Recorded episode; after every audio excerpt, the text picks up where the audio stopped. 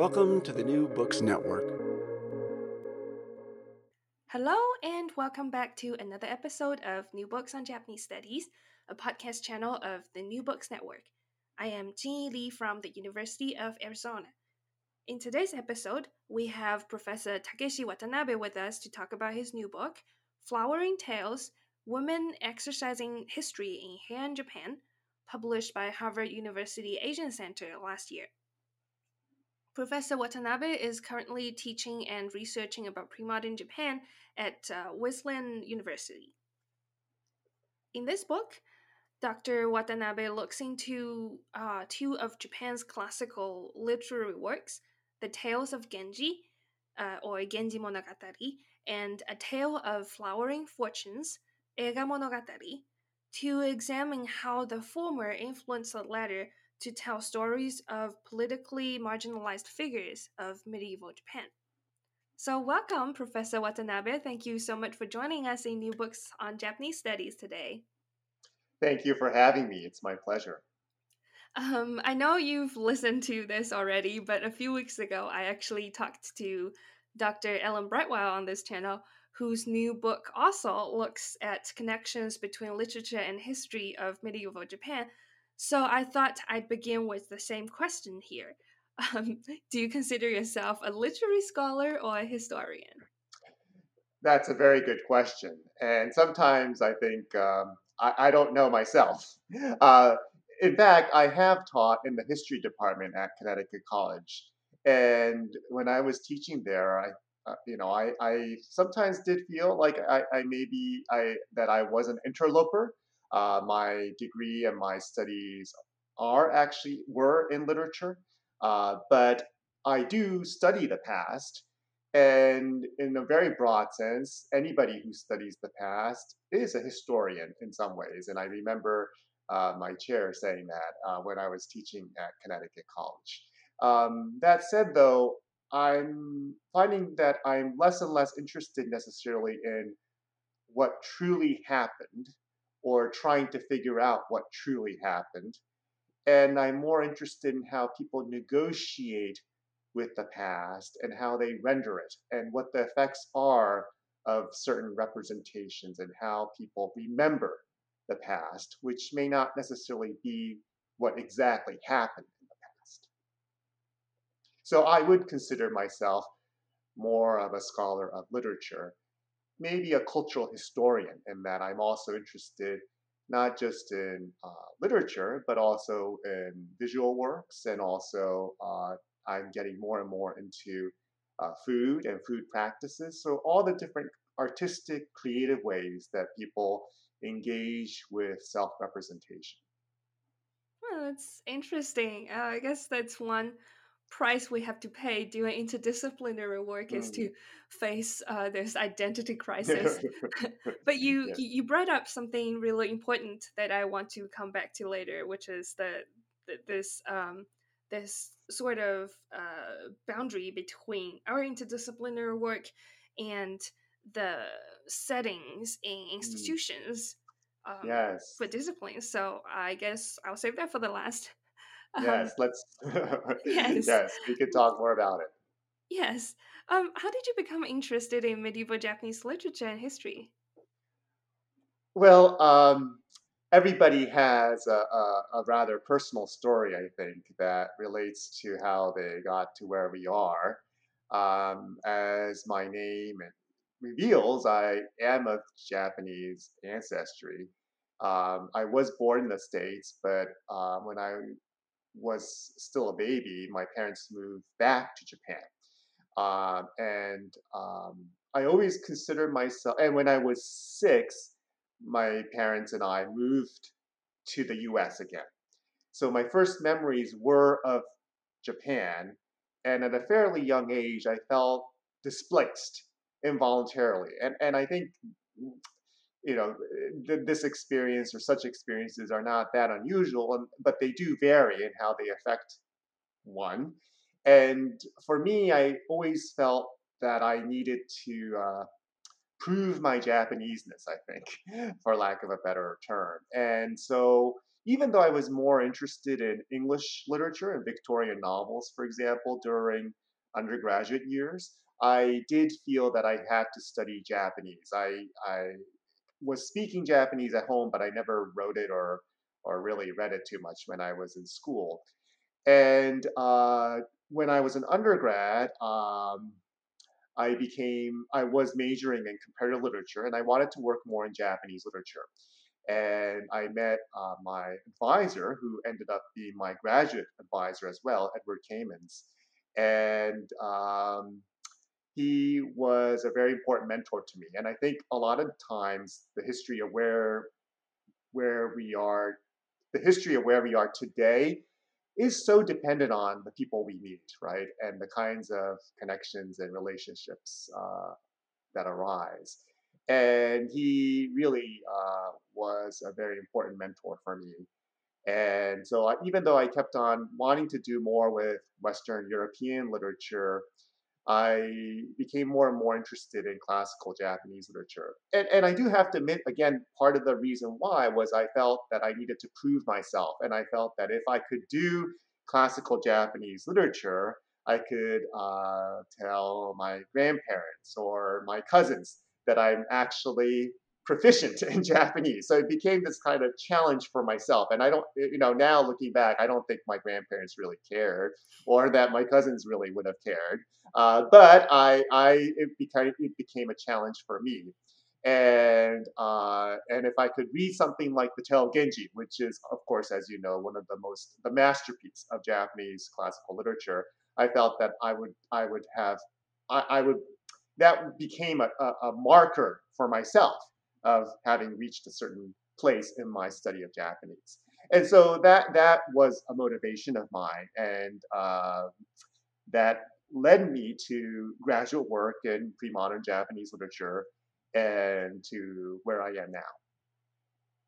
Wow, it, it would seem like that you you outdid yourself, right? With book, proving to the entire world how you can analyze these classical Japanese works.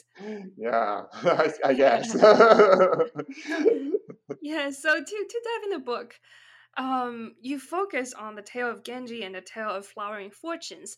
Now, in most history textbooks of Japanese literature, um, the former is often marked as the first ever Japanese novel, which also happened to be written by a female author, while the latter is often described as a fictionalized history of one of the most powerful families, the, the Fujiwara family of medieval Japan. They seem to belong to very different categories. Hmm. So, why did you choose these two works, and how do they connect in your book? Yeah, well, the reception history is something that we could talk about, but I'm I'm not going to go there immediately. I think that first of all, though, these works are very I try to show very interrelated, and in fact, I argue that Eiga Monogatari, Tale of Flowering Fortunes, is one of the earliest responses, earliest surviving responses we have to Genji Monogatari Part of the problem, though, is that Eiga does ne- never really explicitly says that it's written from the influence of Genji. That that connection is never made explicit. But as you may know, there's a very famous exposition, the so-called uh, defense of the Monogatari, or the Monogatari Ron in the Hotaru Fireflies chapter of Genji Monogatari.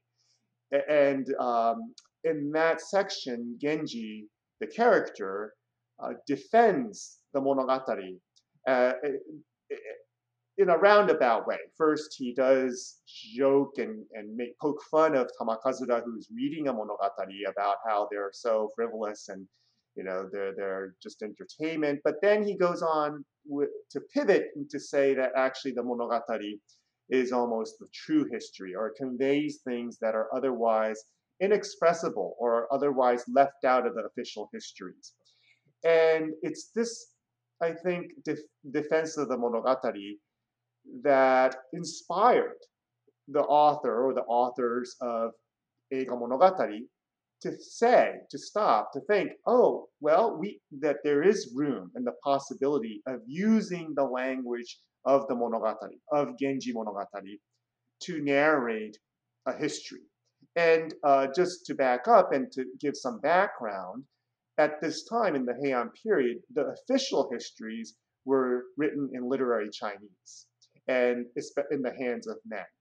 And women uh, did have kana and were writing, and, and, and there were monogatari and there were nikki, diaries, and records that women kept, but they weren't really official histories in that neither in the language nor in the content. And, the, and by that I mean the, the, if you look at what is usually considered history, they're either official histories about reigns of emperors and things that happened, but they're not necessarily the everyday life of the aristocrats that we see in the monogatari or the diaries of the women of the time. So the Eiga Monogatari was took that language of what I say is fiction, but actually Genji is also very historical, and we can I can talk about that a little bit further. But it uses that narrative style of a chronological unfolding of the past and uses that language to narrate the past in a very in a in a completely new way that was unprecedented in the vernacular. So now that you mentioned the Hotaru, the Firefly chapter, um, I remember taking a course on on the tale of Genji, and uh, the I, I, was reading an article talking about the whole meaning of monogatari to mm. tell mm-hmm. about things. Mm-hmm. Um, and when I was reading your book, I thought, oh, to tell about things that sounds really like Ranke's theories on history to, mm. to talk about to mm. tell mm. about things as they were. Mm-hmm. Um, but um, as it's usually uh, divided monogatari and rekishi or I don't I don't know how to translate monogatari anymore, but people don't usually consider it history, right? Yes. Yeah. So so what are your thoughts on this uh, whole um, difference distinction between I guess fiction or narratives and history? Yes. Quote unquote history. Yeah. Yeah. So my interpretation of it, it, it, and there are others, and it's not without controversy, but I was inspired by Fujii Sadakazu and also earlier uh, folklorists uh, such as Origuchi Shinobu. And again, um, there, there's quite a bit of controversy, I should admit, about how I'm understanding the monogatari.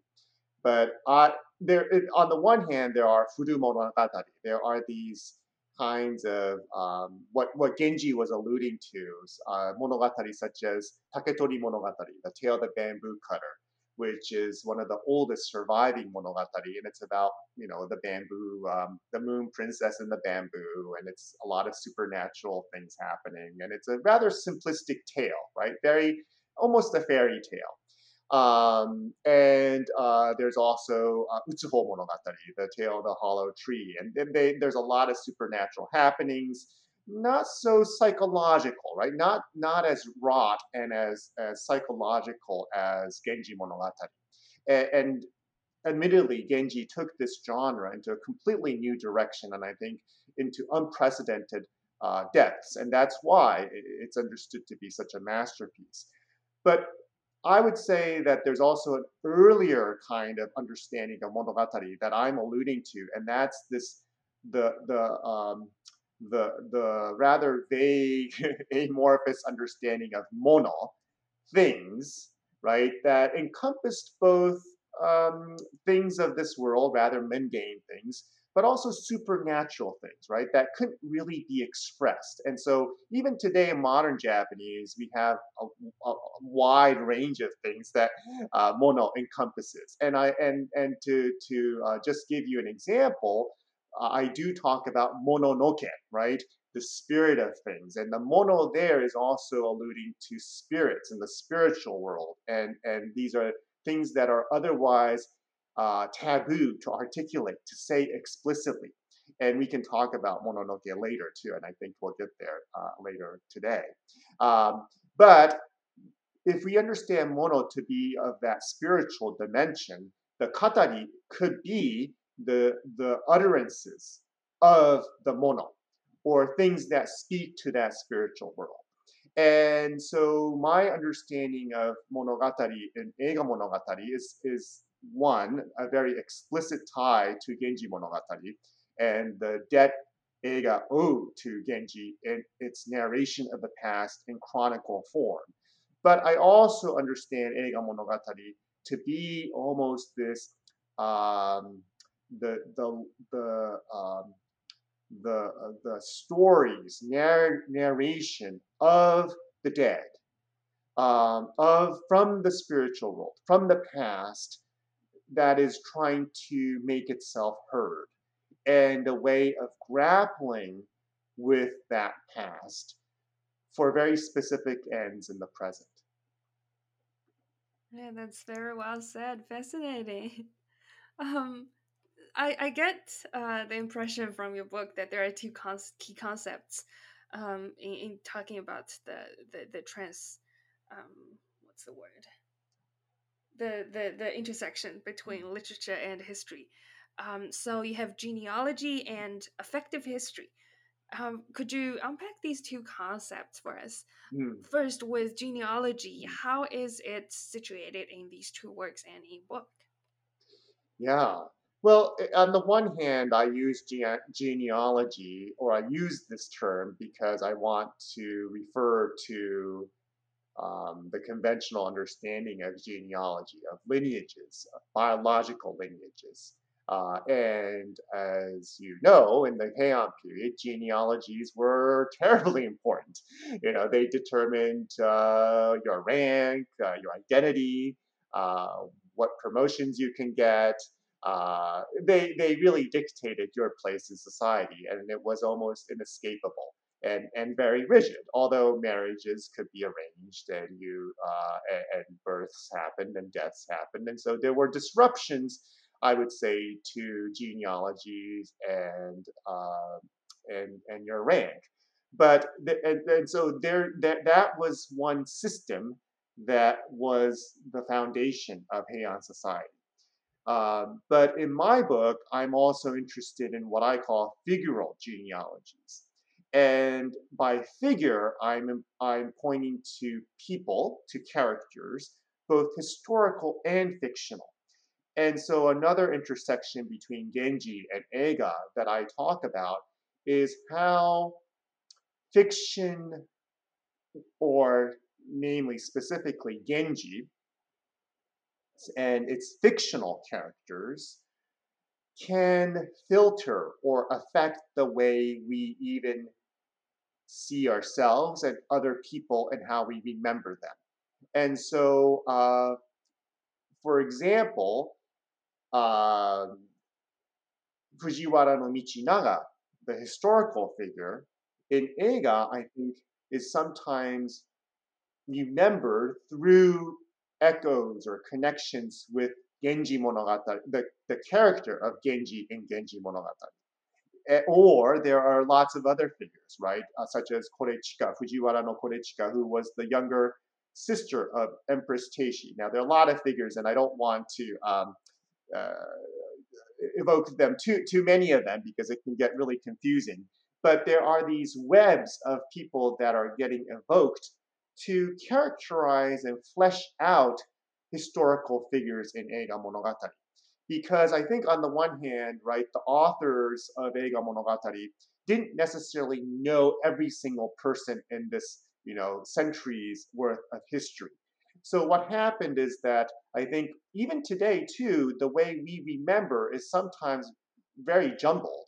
And we may remember people or things or occasions through other kinds of memory, not all of which really happened, right? I think there may be a lot of times when we actually see a situation or experience something through a movie that we watched or through narrative fiction that may have enthralled us when we were young.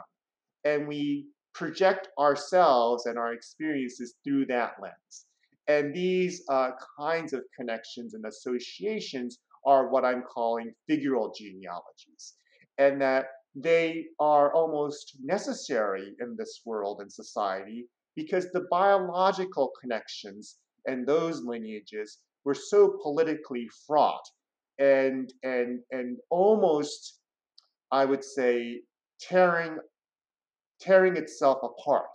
And I say that because in this world, in the Heian court society that we're talking about, uh, we often have very bitter uh, rivalries between even siblings, between cousins, uh, and, and and so that they they they are even though they are very close relatives with one another, they're forced to politically battle with one another. And in place of those blood kinship, uh, uh, in place of biological connections, these figural genealogies become very important for connecting with people, not just for the sake of remembering and and and um, shaping our memories, but also for constructing society. And what about affective history? Um, is it like a sort of reflection of this uh, figural genealogy? Yes, yes, they're connected, but the affective history part is more of my attempt to describe what Eiga does and what the and what what it achieves, and and uh, referring back to what I said um, when I was describing myself as perhaps more of a scholar of literature, um, I'm interested in the way that Eiga evokes the past for certain effects. And as I can explain a little further later, it, it one of the effects that I see from, for example, the figural genealogies is a certain evocation of empathy and connection between people who are otherwise not related and may not have even known each other and those kinds that kind of rendition of the past is what i call affective history or history that moves people. And and i don't i do want to clarify that i don't think that eiga monogatari is is the only only work or is the first one or is the most important example of this. And in fact i i, I would like to try to get people to think more about um, my conceptualization of affective history uh, which I think is is something that we're surrounded by. It's mainly it's namely this idea that there's a way of rendering the past that evokes emotions and tend to to also be more aware and sensitive to those kinds of emotions uh, that that rendition evokes in us and that can encompass things like propaganda right and and and there are i think uh, genuine arguments to be made uh, about Eiga Monogatari in that it was a kind of propaganda, uh, propagandistic history. And I'm not, you know, whether that's right or wrong is not really what I want to get into at this point. But the, even today, right, there's often, at, at least maybe in high school, although I hope in colleges we don't teach this, but there is a way in which I think we understand history to be very cut and dry and either right or wrong or true or false but my this uh, this idea of affective history is also trying to uh, move away from that understanding of history as fa- as purely factual, but thinking of the effects or affect that history can evoke. Wow, now you just sound more like a historian. yeah, and when I was reading the book, I thought it was just so brilliant that uh, with these two concepts, you were able to articulate um, the the complex issues between the the the, the boundary, or maybe the lack of, between literature and history mm. in medieval Japan. Mm-hmm. Um, so in your book, you give a lot of attention to politically marginalized figures such as women. Um, in the case of the tale of Genji, even though it was written by a female author, as the title indicates, it's about a male figure. Uh, and with A Tale of Flowering Fortunes, the spotlight is mostly given to the male members of the Fujiwara family because, well, female just weren't important back then. Why did you choose women as the angle of your discussion? Yeah, well, uh, you know, I, I think your point is well taken. Uh, but uh, uh, uh, but in, in reading the tale of Genji, I think m- most people realize that even though Genji is the central hero, uh, the story is actually more about the women that um, struggle with with Genji in their lives, and and the the women you could argue, I, I suppose, too, that the women are manifestations of Genji and help illuminate him as a character. But I would also say that in Eiga Monogatari, that I, and I don't have uh, I, I this I know I, I'm not a data driven scholar, although there are some people who who who are uh, doing more and more of this kind of work. I but I would say that my impression is that even though there's um, there are readings of Eiga that posit that it's about Fujiwara no Michinaga, but it is about his family, and I would say it's about actually his female his daughters, and it's a it, and a lot of the narrative is dominated by women.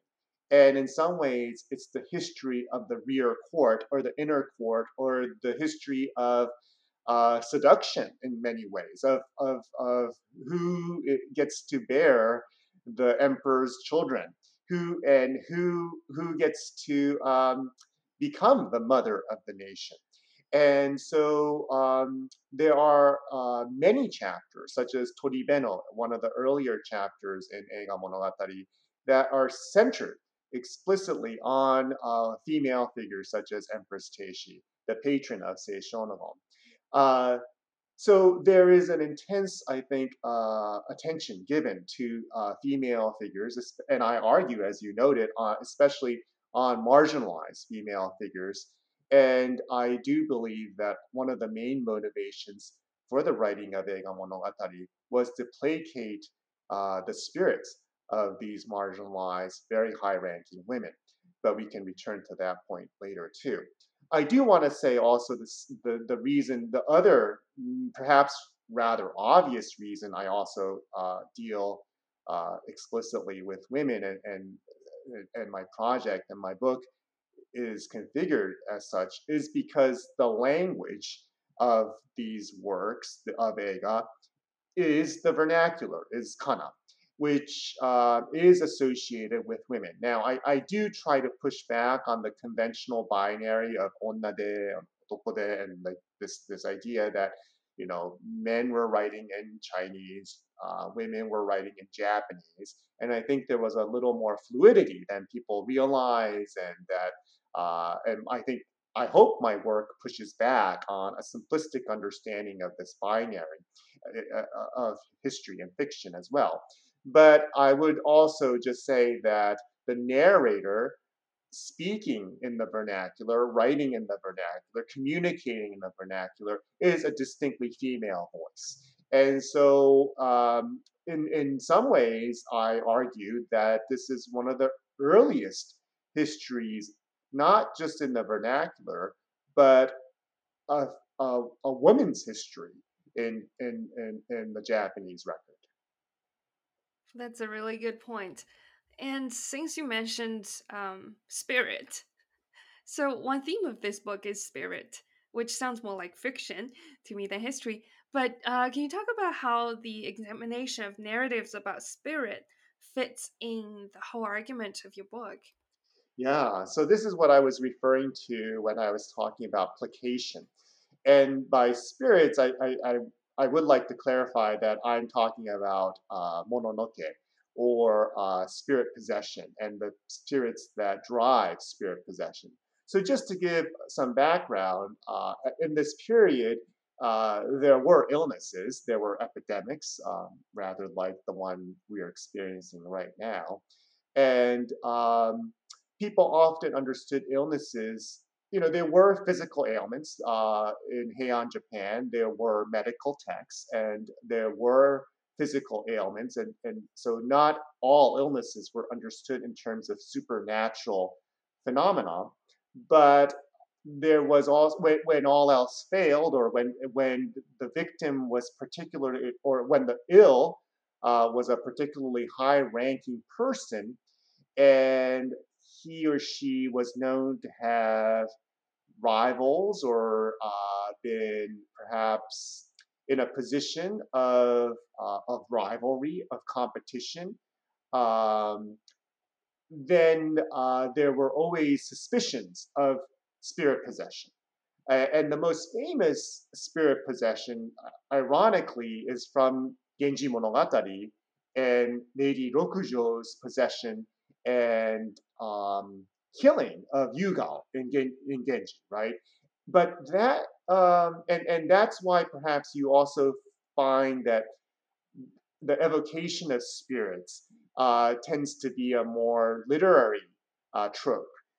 But let's not forget that spirit possessions were were historically uh, prominent and were understood to be mm, I, don't know fiction uh, factual is, is the right word but were were understood to be valid illnesses right things that that were not fan, fanciful or supernatural superti- superstitious and um, but they weren't random either, right? That people had to the that people had to the the identification of spirit possession was a communal, uh, social phenomenon because what a person couldn't suddenly just come up with a with a, a accusation and say, "Oh, this spirit of so and so is possessing this person." There had to be logic there that people accepted. Um, and so the exorcist would be uh, called upon, and then you would have perhaps Buddhist monks uh, offer chants, dharani spells to try to get the spirit out. And the spirit would then speak through a medium, and there would be placation, and there would be this exorcism, right? So, as you see in the title of my book, right? Uh, women exorcising history in Heian, Japan. One of my major arguments is that this book, Eiga, uh, is this attempt to exorcise demons or spirit, and not necessarily demons. I, I, let me correct that. Of, of angry, embittered spirits that are possessing the the victors, so to speak, the people who won, Michinaga's daughters, for example, and that they needed to be uh, propitiated. They needed to be appeased. And one way to do that is actually to tell their version of the story. I mean, there's a lot of spells that happen, but one of, I think, the major treatments and the cure consisted of hearing these voices, uh, of getting the spirits into the medium and hearing what they have to say and offering sympathy. And so I argue that Eiga Monogatari is actually a, a virtual rendition of this exorcism, of this treatment for spirit possessions. And there are quite a number of actually spirit possessions that are mentioned in Eiga Monogatari.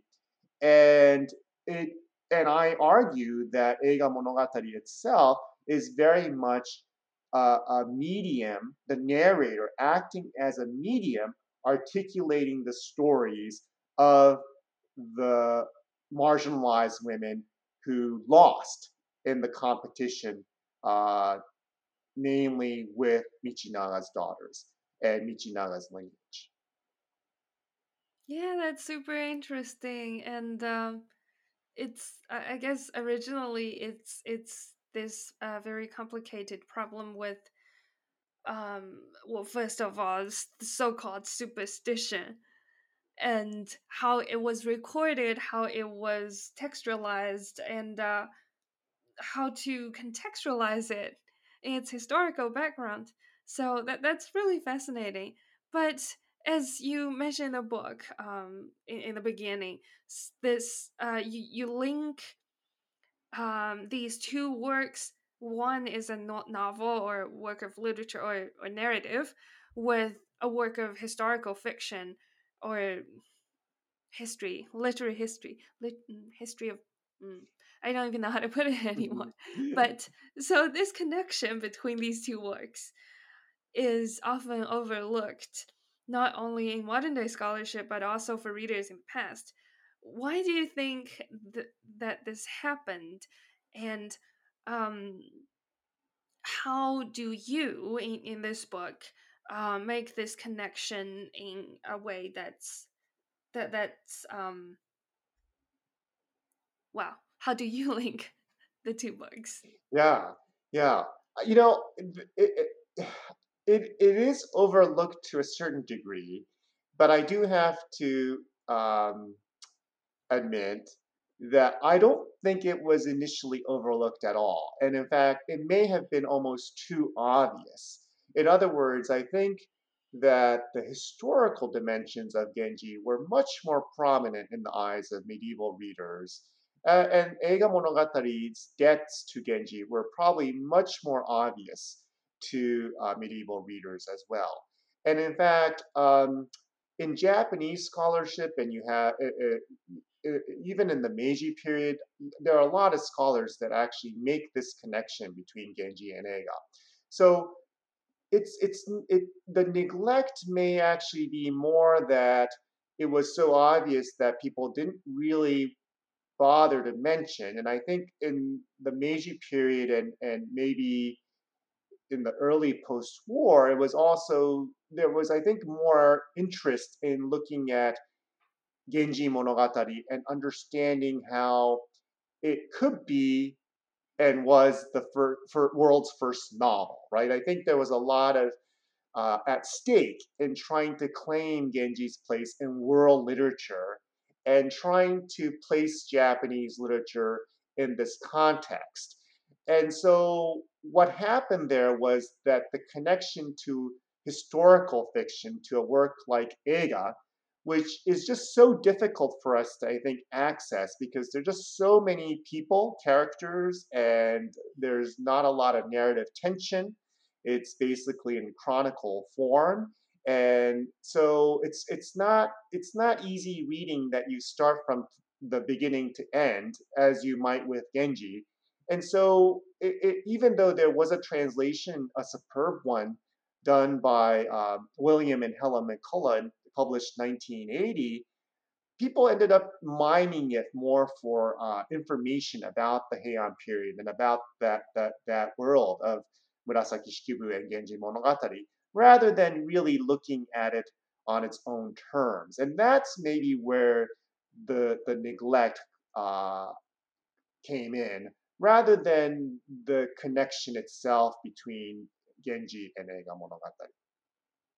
And just out of curiosity, um, do you see any other tales work eh, from mid- the medieval period that also fit into this um, exorcism of um, marginalized mm. spirit? Mm. Yeah, and this is where you know I, I've actually I think in presenting my work sometimes struggle because I don't have definitive proof, right? It's it's it, I don't have unfortunately any evidence about how Eiga was understood at its at, at, at its time. And there's not a lot of records about people reading the work and, and uh, appreciating it. So I, I'm, I, I'm speculating to some degree. But I do actually uh, mention, for example, the Heike Monogatari, right, which is obviously much later and it's also understood to be a war tale, so the context is different. But that too is, I think, uh, much more readily accepted as placatory, as trying to appease the spirits of the defeated Heike clan.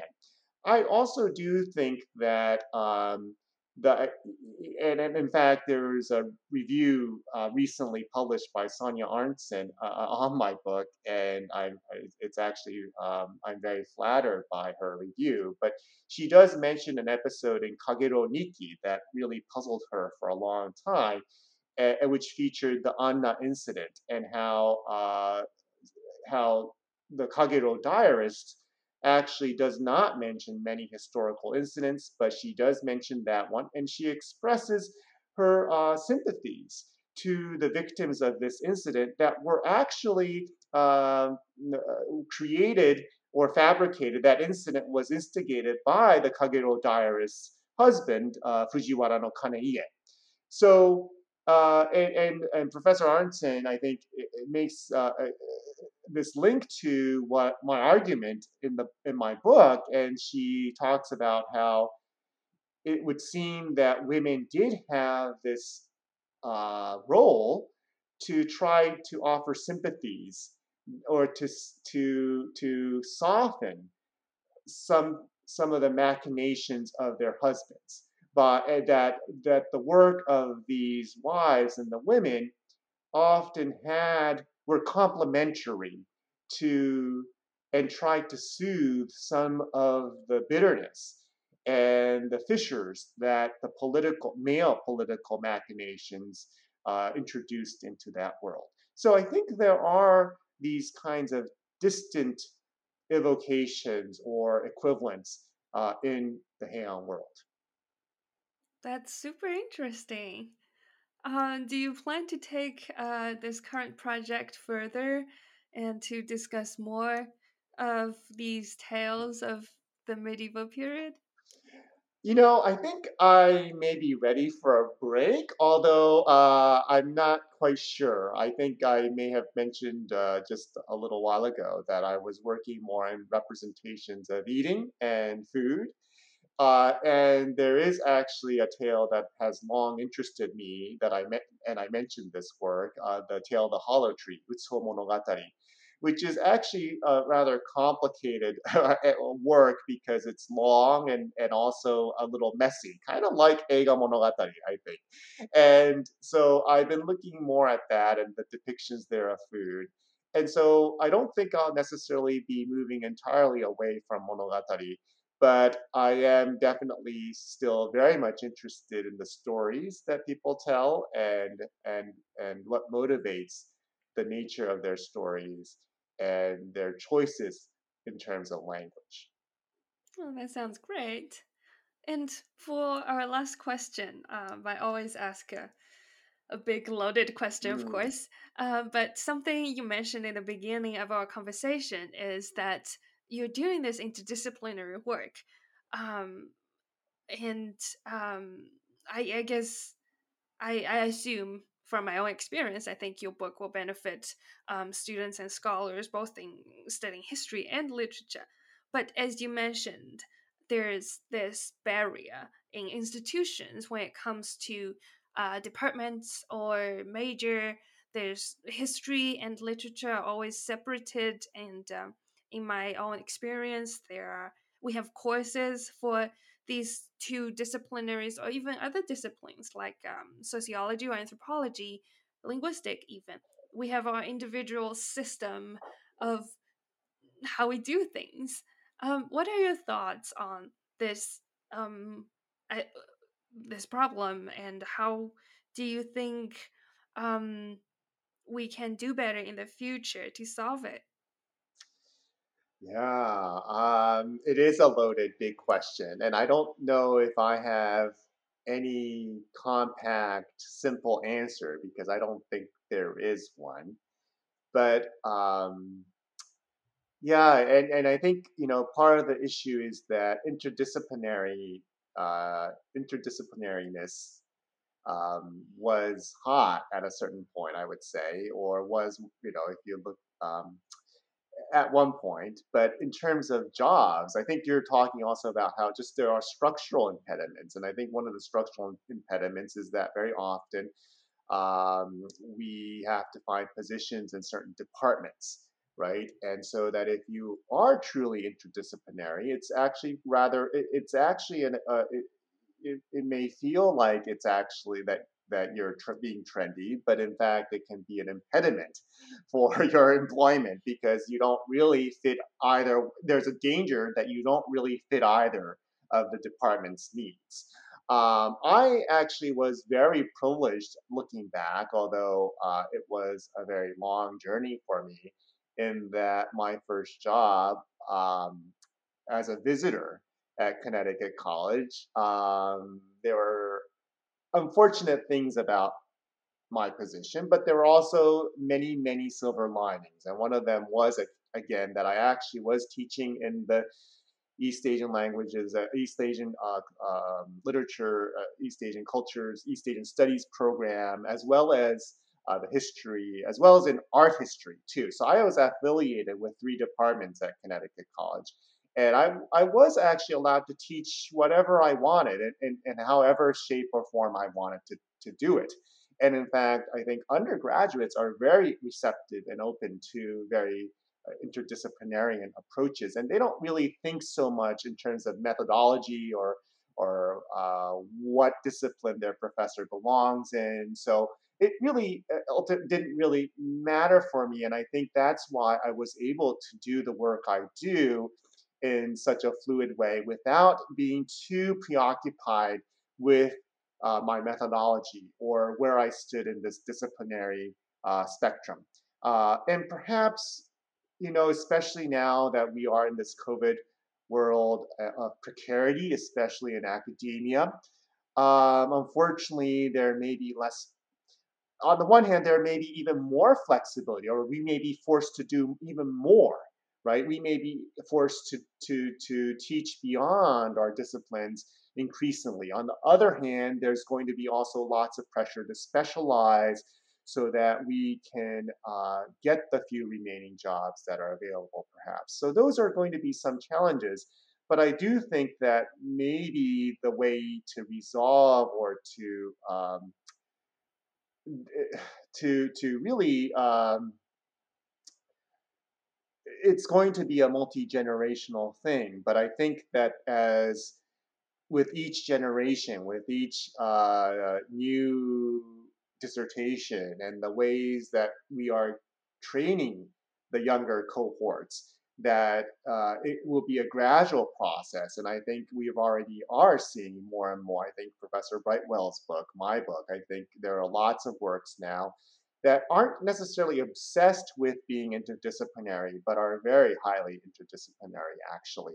And so uh, I don't think it may be as big of a problem now as it was in the past. And I think uh, whether because of unfortunate circumstances I, uh, that we may be forced to even move further away from some of the uh, disciplinary limitations we've had before. That's really good to hear.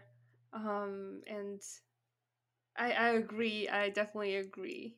Um, and I, I sure hope things get better. Well, I mean, it's it's not that bad right, now. We are seeing so many interdisciplinary books, like you said.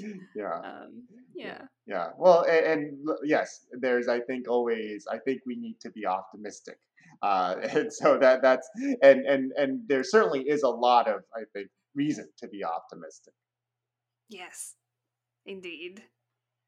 Well, thank you so much for your time. Thank you for having me. It, has been a wonderful conversation. Thank you so much. Thank you. Um, this is so for our listeners. This is Jing Yi with Professor Takeshi Watanabe and his new book, Flowering Tales: Women Exorcising History in Heian, Japan. Stay tuned for our next episode. Until then, Goodbye.